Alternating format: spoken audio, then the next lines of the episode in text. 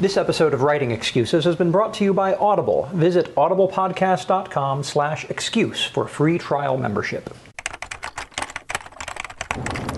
This is Writing Excuses, Season 5, Episode 14 Visual Components of Novels with Scott Westerfeld. 15 minutes long because you're in a hurry. And we're not that smart. I'm Brandon. And I'm Howard. And we have special guest star Scott Westerfeld, the New York Times best-selling author of the Ugly series and the new Leviathan series. Hi, Scott. Hey, how you doing? Thank you very much for sitting in with this. It is a pleasure. Um, I have been wanting to do a podcast about this for a long time, and having you gives us this opportunity. Um, the, what I'm talking about is um, when we create novels, we often have a visual component. Even with my, my early fantasy novels, we were doing symbols and um, you know little chapter icons and headings. You've done something extremely fascinating to me with Leviathan. Um, will you talk about that a little bit, just to tell people what we're talking about? Well, Leviathan set in 1914, and what I wanted to do was actually um, make it look like a book from 1914. And of course, you know, those of you who've read old editions of Jane Austen or Charles Dickens or H.G. Wells know that back in the day, you know, 100 years ago, there were illustrations in basically every book. Novels had illustrations in them. That was just par for the course.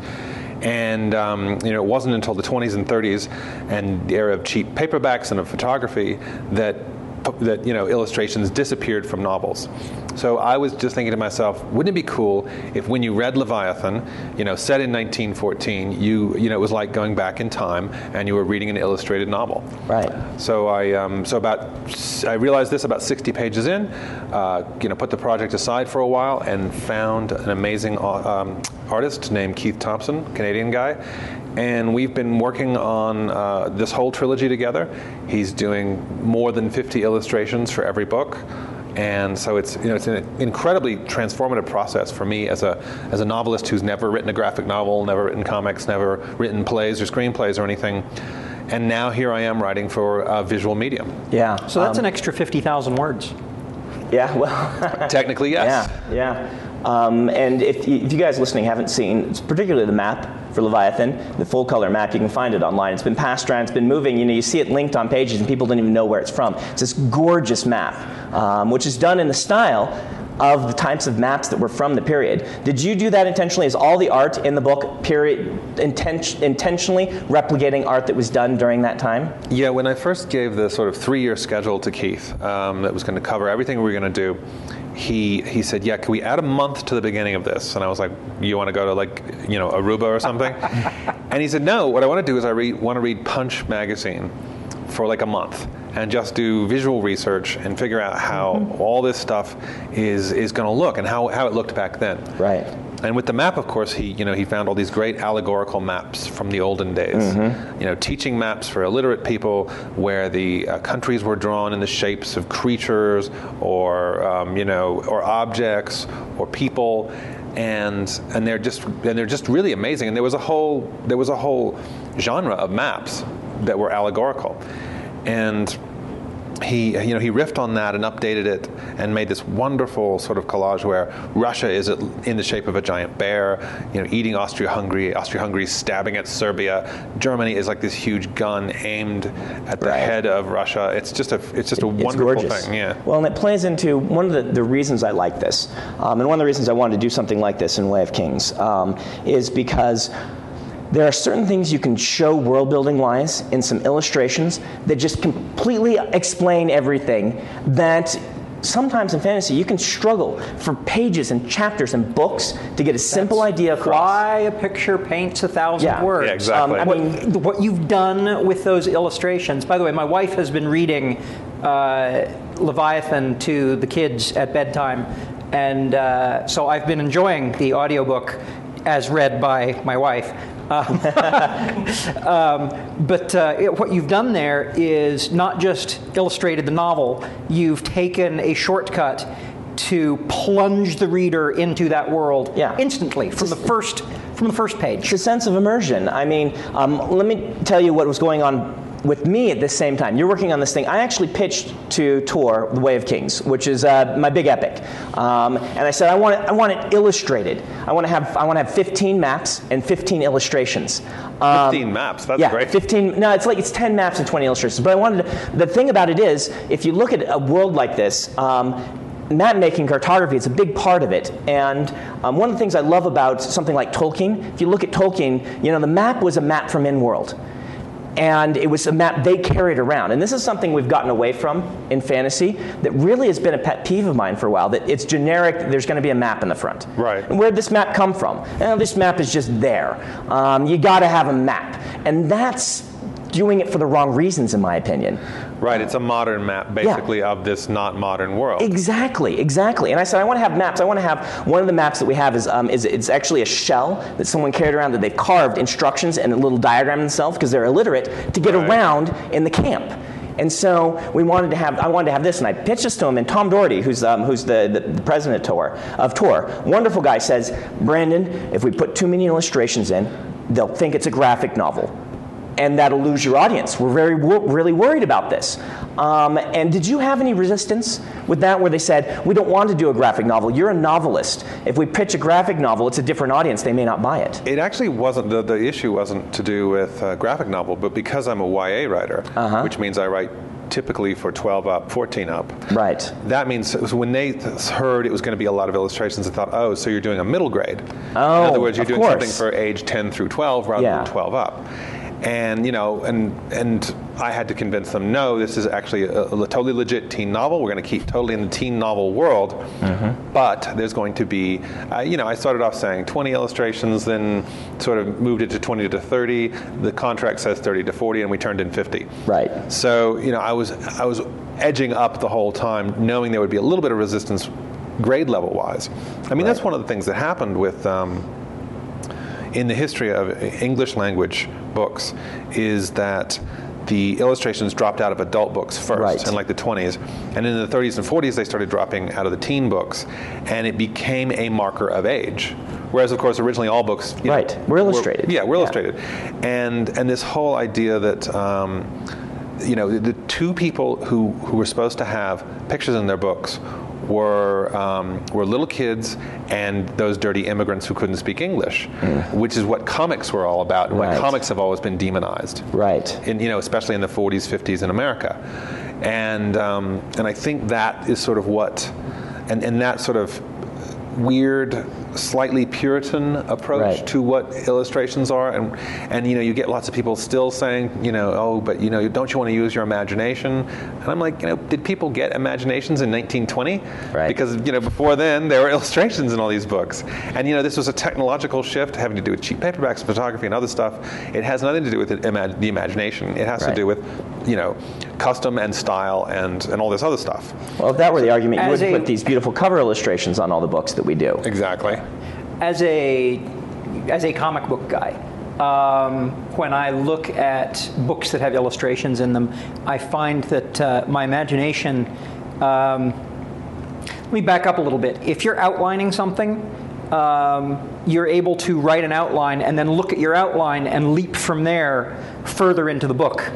Uh, than you were on that first time, you know, that first pass. With an illustration, your imagination is able to start at the illustration and leap much further into the book than you could have without the illustration being there to begin with. Does that make sense? Yeah, Yeah, well, I, that does. especially as somebody who's writing steampunk, I have found it very useful because, you know, I go, I, you know, I've been on this school and I've been doing tours.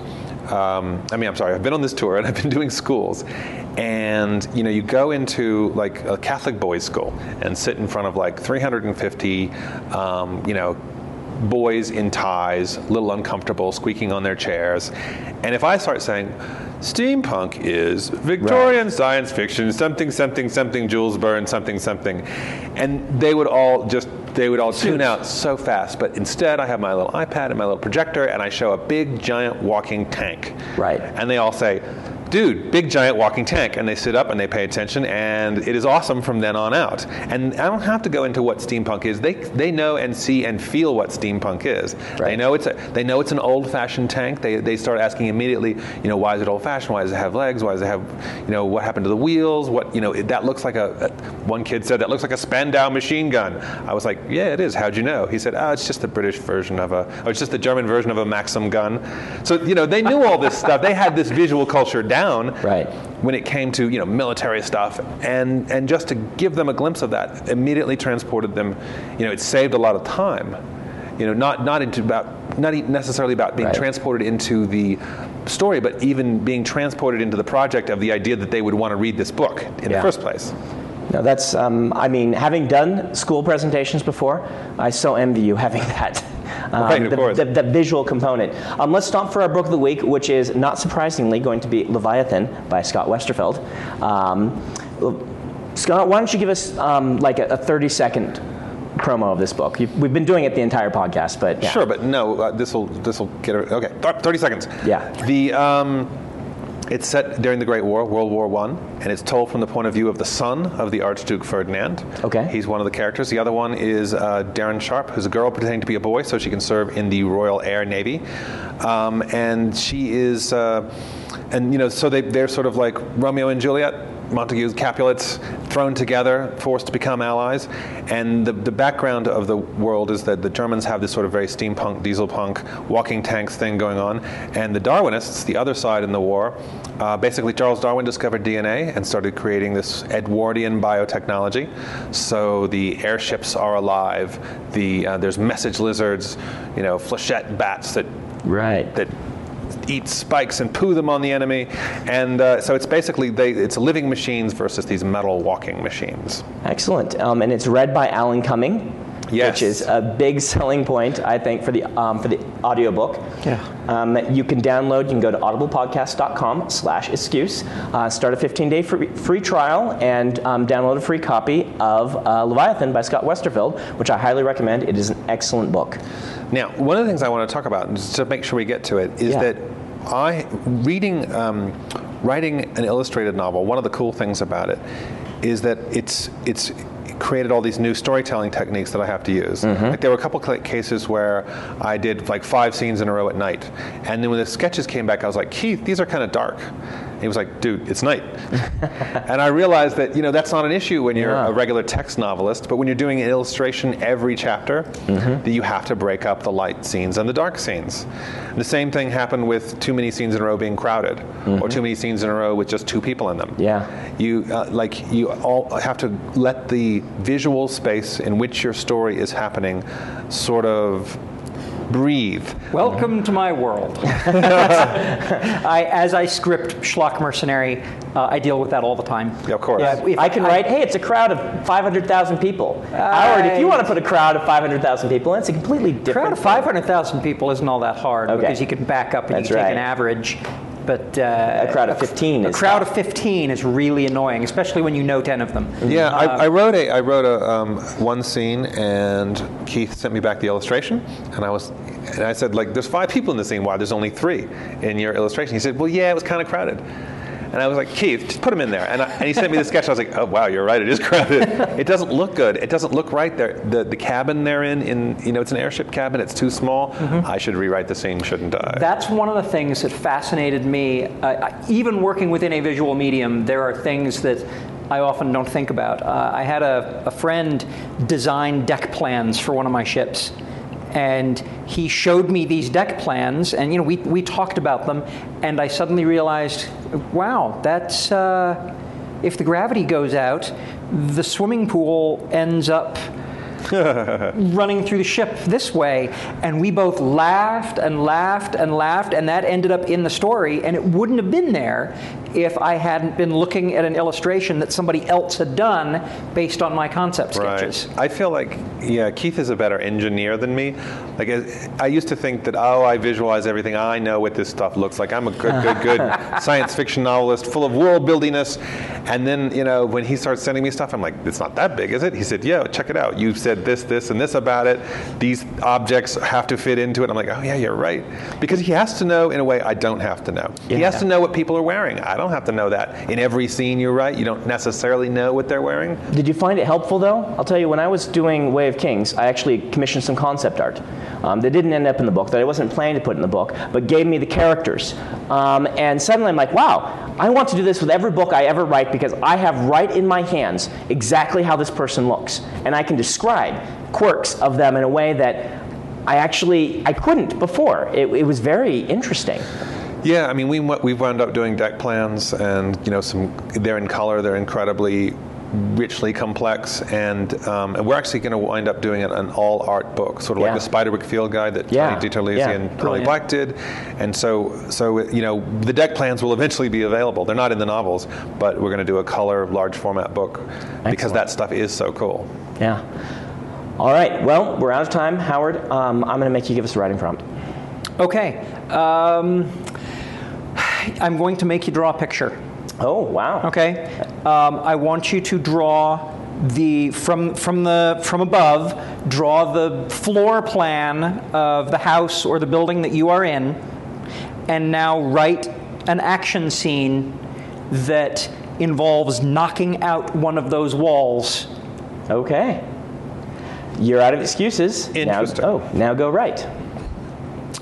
If you aren't familiar with Locus Magazine, they're a long standing and respected website, magazine archive, and resource for science fiction, fantasy, and horror. Basically, they're the industry magazine for our genre. They also run the annual Locus Awards, a top tier award that recognizes new, diverse, and excellent voices in speculative fiction. They tell the storyteller's stories through author interviews, book reviews, curated reading lists, international industry news, obituaries, and more. Locus has meant a lot to me, both personally and professionally. In my career, I've been interviewed by them, and I've also turned to them as a source of understanding who is involved in the industry. Locus is holding their annual fundraising drive to keep their doors open, lights on, and future bright. I'll be contributing to their crowdfunding campaign by donating a cut scene, some original art, and a couple of other things like do you want to do a one on one chat with me? So join me in supporting Locus.